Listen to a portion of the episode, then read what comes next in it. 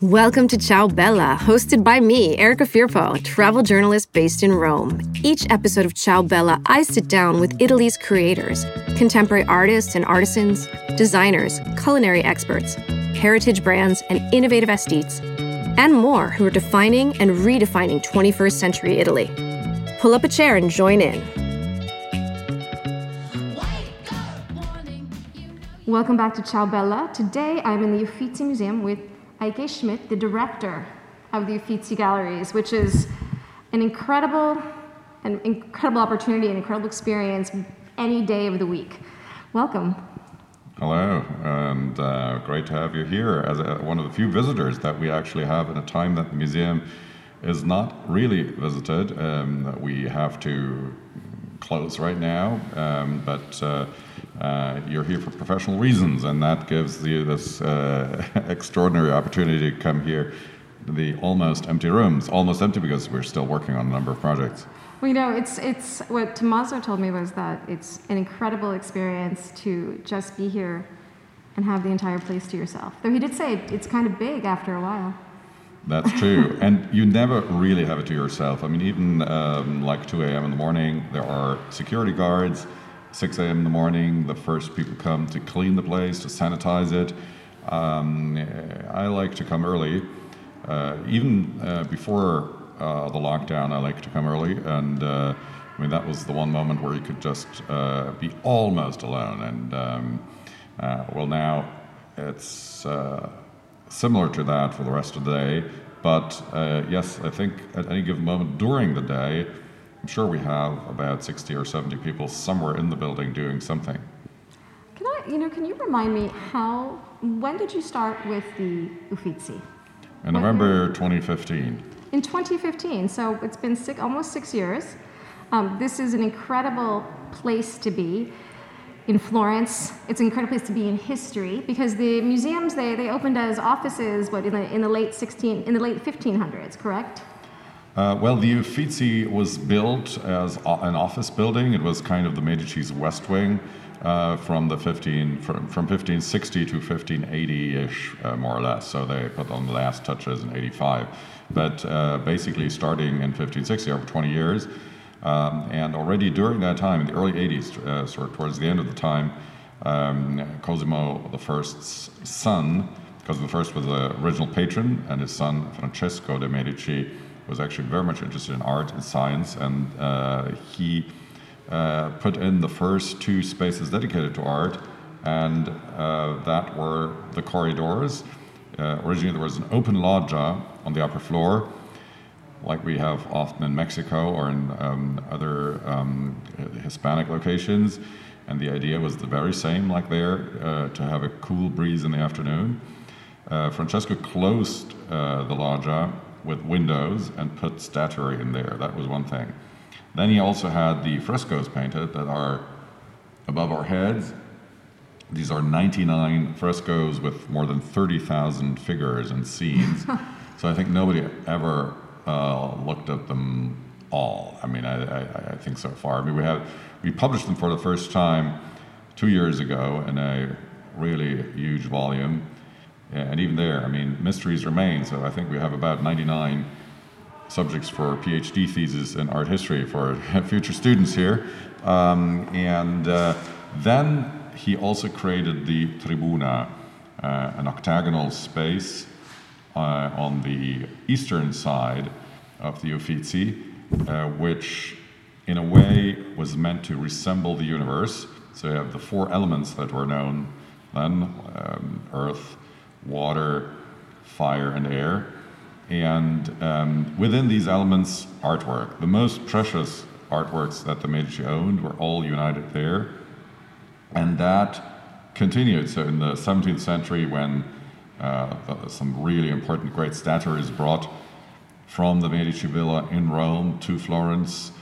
Uh, the Medici Venus was uh, shown there for the first time, and from that moment on, all the travelers uh, came, and it was the custom actually for travelers to um, almost kneel down and kiss the hand of Venus, just to. That um, I didn't um, know. Yeah, just to acknowledge that she is the most beautiful representation of a human being in existence. And uh, well, that ended in the 19th century. So, but, but still, I mean, that was for about 150 years. Uh, every visitor was meant to do that. Part of, part of the Uffizi experience. Nowadays, not because if people would continue to do that, now we have four, normally we have four and a half million uh, visitors. Uh, she wouldn't have a hand anymore. but um, at the time, they did that. Um, and uh, then they also put the most precious paintings in the Uffizi. There is a, painting by Johann Zoffany in the collection of the Queen of England um, uh, that shows um, English travelers on their grand tour in the Tribuna. That's kind of an iconic image of uh, tourism in the 18th mm-hmm. century, uh, really a very high level tourism. Um, it's also very much fictionalized. You only see male visitors. Fortunately, we know from the uh, uh, record books that they, um, uh, that we also had a lot of female visitors. Fortunately. Well, I'm sure the painter was a man. That's why. He was. yes. now, speaking of visitors, you have with with the Uffizi in in your tenure. You have opened up the Uffizi more than anyone to, to different aspects of the Uffizi. I, I think one of the things that I've always enjoyed is that it feels refreshed. It feels, you know, there's something there's something new, even though it might not be, you know, from the 21st century. And I'd love for you to share a little bit about that, about what's new. Well, um, first of all, we opened a lot of new galleries, and that gave us the opportunity to show um, the paintings in a different way, with more space between them where necessary. Uh, so the big masterworks uh, really um, in the past were crammed together with uh, secondary works oftentimes, um, and uh, in several parts of the collection, it was uh, really the collection was hung uh, by topography of the artist's birthplace, hmm. which didn't really make a lot of sense because you had to make time travels all the time, um, and uh, so we uh, re conceive the collection and reinstall it in a, in a more chronological sense. And then uh, we created dialogues between paintings, which in the past was always the main, um, uh, was, was one of the main criteria to put paintings together, to make people think, to make people talk to one another, um, uh, rather than if you have isolated paintings, one next to the other, and we actually have over 3,000 works of art on view, so you can imagine how boring that can get and how mechanical that can get. I mean, if you if they don't speak to one another, in the end, you don't have a real experience. You only have the experience in front of the single work, which would be better served if you would just have the single work in one room.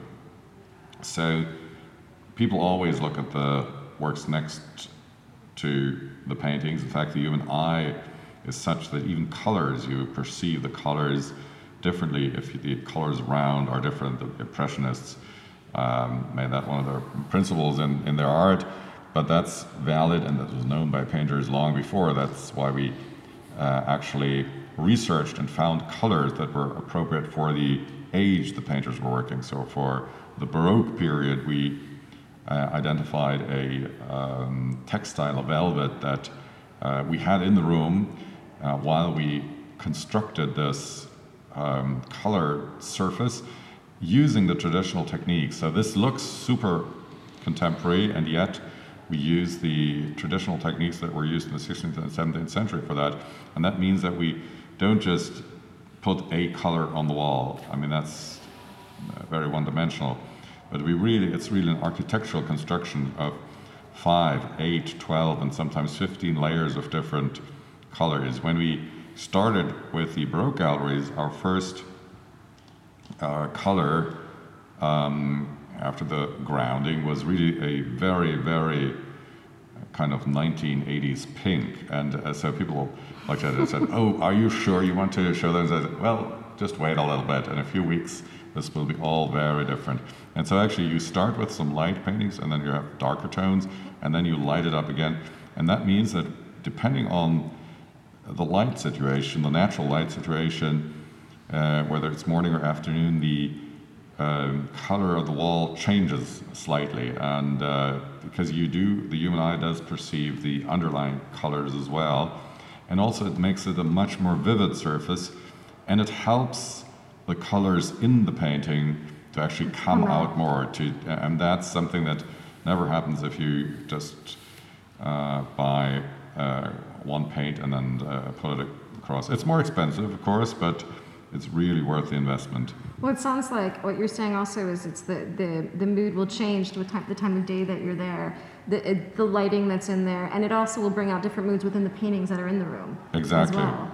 Exactly. That's that's very important. And uh, yes, you mentioned it, mood. So paintings that do not just have an intellectual quality, but a very strong emotional and social quality too. And that's very important to pull that out too, and to inspire people uh, through the art uh, and to let the art inspire people. Um, in, in Italy, for a long time, and actually amongst uh, Italian uh, intellectuals and art historians, this is still very strong today. The idea is that the uh, museum should really be like a, like a school, and you should learn the facts about the painter, and then you go there to demonstrate uh, whether you learned the, the, the dates of the, of the, painter and, and the biography. And, um, and that's something that uh, really works not even for, one, for 0.01% of our visitors, of course. People generally come here because the Uffizi are famous. True. And um, then do we really want to frustrate them and show them 3,000 times during their visit that they don't know what we expect them to know? No, we don't expect them actually to know that. I think that's wrong. That's not the mission of a museum. Museums should really give something to people and not take something, not test them. I mean, that's not an exam.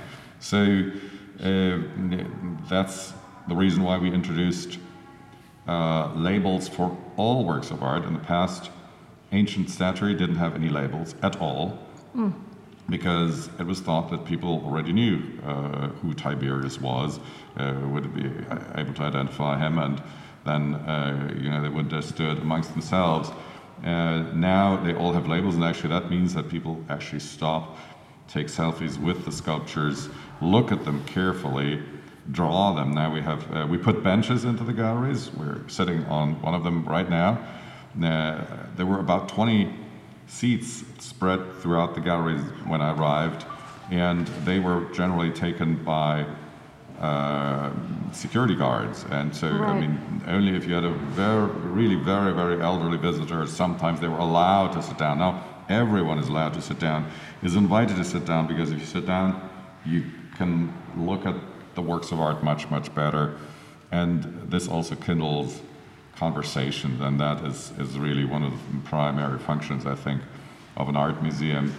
It was seen like that in the 18th century, the century when museums first became publicly uh, available, open to the public. In fact, um, the Uffizi is the first historical collection, important historical collection to open to the public in 1769. From that year on, um, and that's really more than 20 years before the Louvre. In fact, you could just uh, present yourself at the door and uh, and walk in and see the gallery. You didn't need to have a letter of recommendation from ah. your ruler at home uh, or from your archbishop or so, but um, you uh, could just um, stop by during your trip to Florence and come in. And the Florentines were invited to come the entire population was invited to come for free to the Uffizi once a year, uh, every uh, 24th of July, uh, for the day of uh, San Giovanni, the ah. feast of San Giovanni, the patron saint of Florence.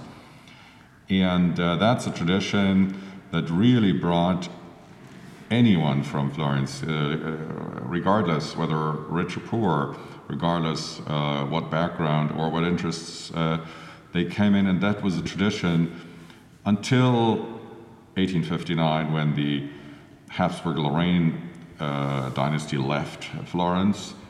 And after that, um, uh, well, yes, the modern uh, history of the museum starts, which unfortunately is also a, a history of making the museum um, more and more an elitist institution over the decades. I think, until, I think that's what happened with a lot of museums at that point. Yeah, absolutely, absolutely. I mean, that was a worldwide phenomenon. Um, there were some museum directors throughout the world in the late 19th century, early 20th century that really worked against that. But um, uh, overall, that uh, is something that we have to consider. And in Italy, differently from other countries, this is a tradition that even today, I mean, uh, find some um, uh, find, find, find, some proponents, uh, strangely, um, and uh, well, sometimes we have to to. I mean, sometimes they're, they're really a public fight about some of these um, measures to democratize, democratize the museum. Well, one of the things that I've, I've loved, especially over the past year, that the Uffizi has been doing is the digital presence, reaching out to people, you know, around the world in a way that, you know, I, I hadn't really seen any museum do. Um, I know that you were, I know that the Uffizi is very popular on Instagram, and it was on Twitter, but right, I guess it was about a year ago, mm. you launched with Facebook. Mm. And I mean, I'm, I'm going to bring up, I have to bring up TikTok. I mean, that was to me one of the, like, I, that was probably the months of like, I don't know, it was like May when I first picked up on it. I was like, it just bring, brings, it brought so much joy to me. And. I was mm. so happy because it didn't just bring joy because I love art and I love seeing the artwork in the Uffizi. It's how it was presented. It was making that conversation. Uh, that, that was our aim, and you got there um, in May, so you're very fast. We uh, launched TikTok on uh, April the 28th. Um, oh, and, uh, good. you're, uh, you found us. So, um, uh, in fact, differently from our other social media channels, we wanted to use a different language. We embraced the language which is typical for the channel, and that is a self ironical way um, of dealing with uh, works of art, presenting works of art, to have contemporary rock music and uh, hip hop music, uh, to illustrate works of art. Uh, yes, once in a while to make them virtually dance, why not? Um, and uh, but also uh, because it was the time of the first lockdown still, and then the first reopening. Uh, we also addressed um, contemporary issues uh, such as social distancing in a self ironic way, which sometimes is far more effective. And as far as the generation Z is concerned, I mean, it's the only way you can reach them at all. Uh huh. And, and they came, and they came. And I think I, I think it was great because I think it's it's it's created Uffizi. I, I I consider it, you know, a leader in that in that digital world for museums because I don't think there aren't that many museums that are able to talk you know, I now I'm I'm gonna sound like my mom in that in their language, you know, and and I think it's great because I think that also inspires, you know, that that puts the seed in mm-hmm. someone's mind that eventually they're going to come here because they want to see not the dancing statue, but they, they you know they, they want to see that statue. Exactly. Know? In fact, I mean that's one thing that I mean nobody uh, believes, and that was one of the criticisms. Well, people might come here to see uh, the famous influencer, and then they might discover that the influencer is not there, and then they might be disappointed to go away. Now, of course, I mean, everyone knows that um, yes, this is a cool place because uh, we have famous actors and influencers and uh, fashion icons that um, come through the galleries. And sometimes you might be surprised by uh, some of the other visitors, but uh, you, you, go here for the art, not for the other visitors. Exactly. And, um, uh, the same thing, I mean, people wouldn't expect uh, uh, the statues to actually dance, but they might come and uh, take a video, which is even better. So, I mean, to use it as a challenge. Um, it's a challenge, and I think it also, you know, highlights a de- can highlight a detail that you know y- you might not have even been looking for, and all of a sudden now you want to go and see you know that particular snake coming on that one painting or there's you know and that i think is really what's amazing um, i wanted to ask you if you have, if, if you've had any experience with the VR and AR for virtual visits, has that, is that something that's on the, on the horizon? Um, we're experimenting uh, both with uh, VR and AR, but um, we're, we're not at a point at this very moment where we would be ready to launch something. Um, I see advantages, disadvantages, um, and I see some challenges.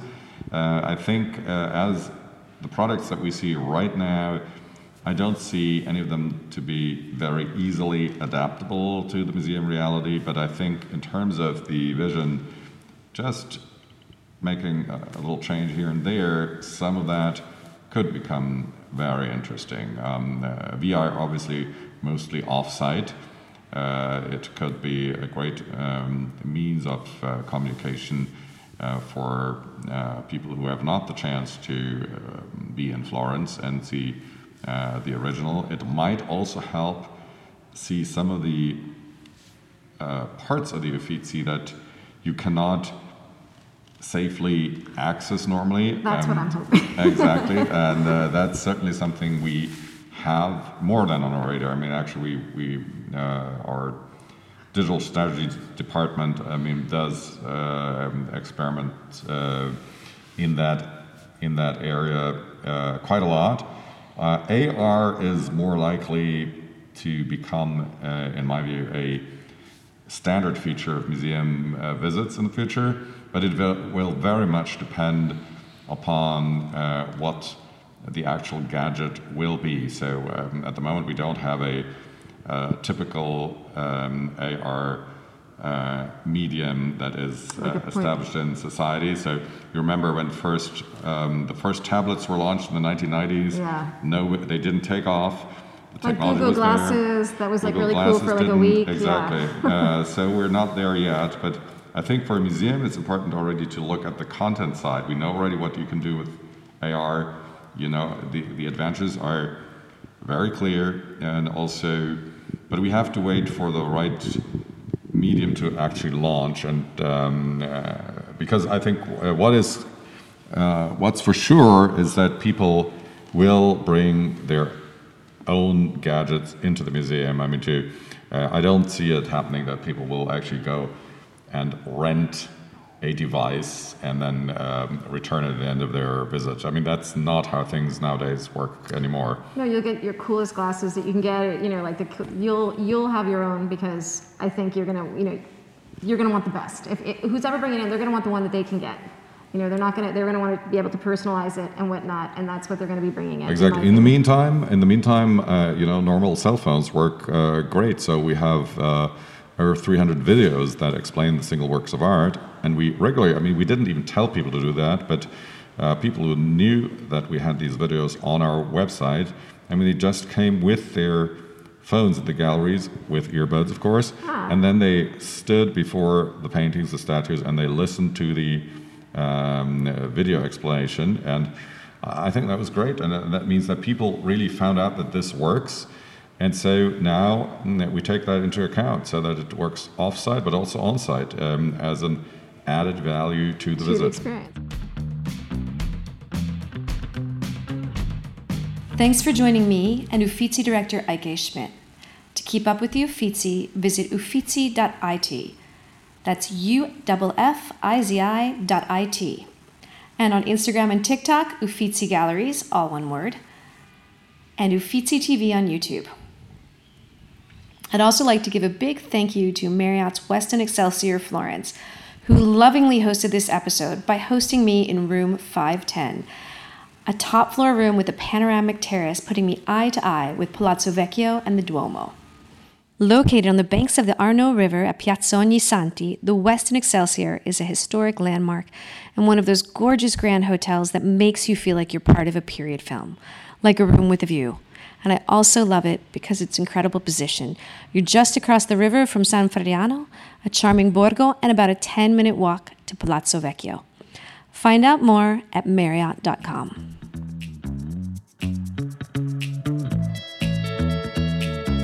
Thanks for listening to this week's episode of Ciao Bella. If you'd like to know more about today's guest, please visit ciaobella.co and click on the podcast link, or go directly to ciaobella.co backslash podcast. Want more Italy? You can find all my episodes on iTunes and Spotify and Stitcher. When you have time, subscribe to iTunes and rate the podcast. What are you waiting for? And if you want to be part of the podcast, email me or DM me your Italy questions.